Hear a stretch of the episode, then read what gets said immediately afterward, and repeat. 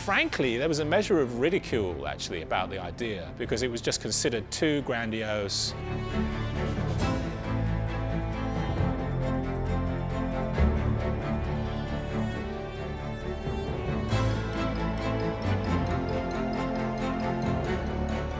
The scanner is now completed and we recently acquired the very first human images. It was an amazing moment. We can just see far more detail in these images than we've ever seen before.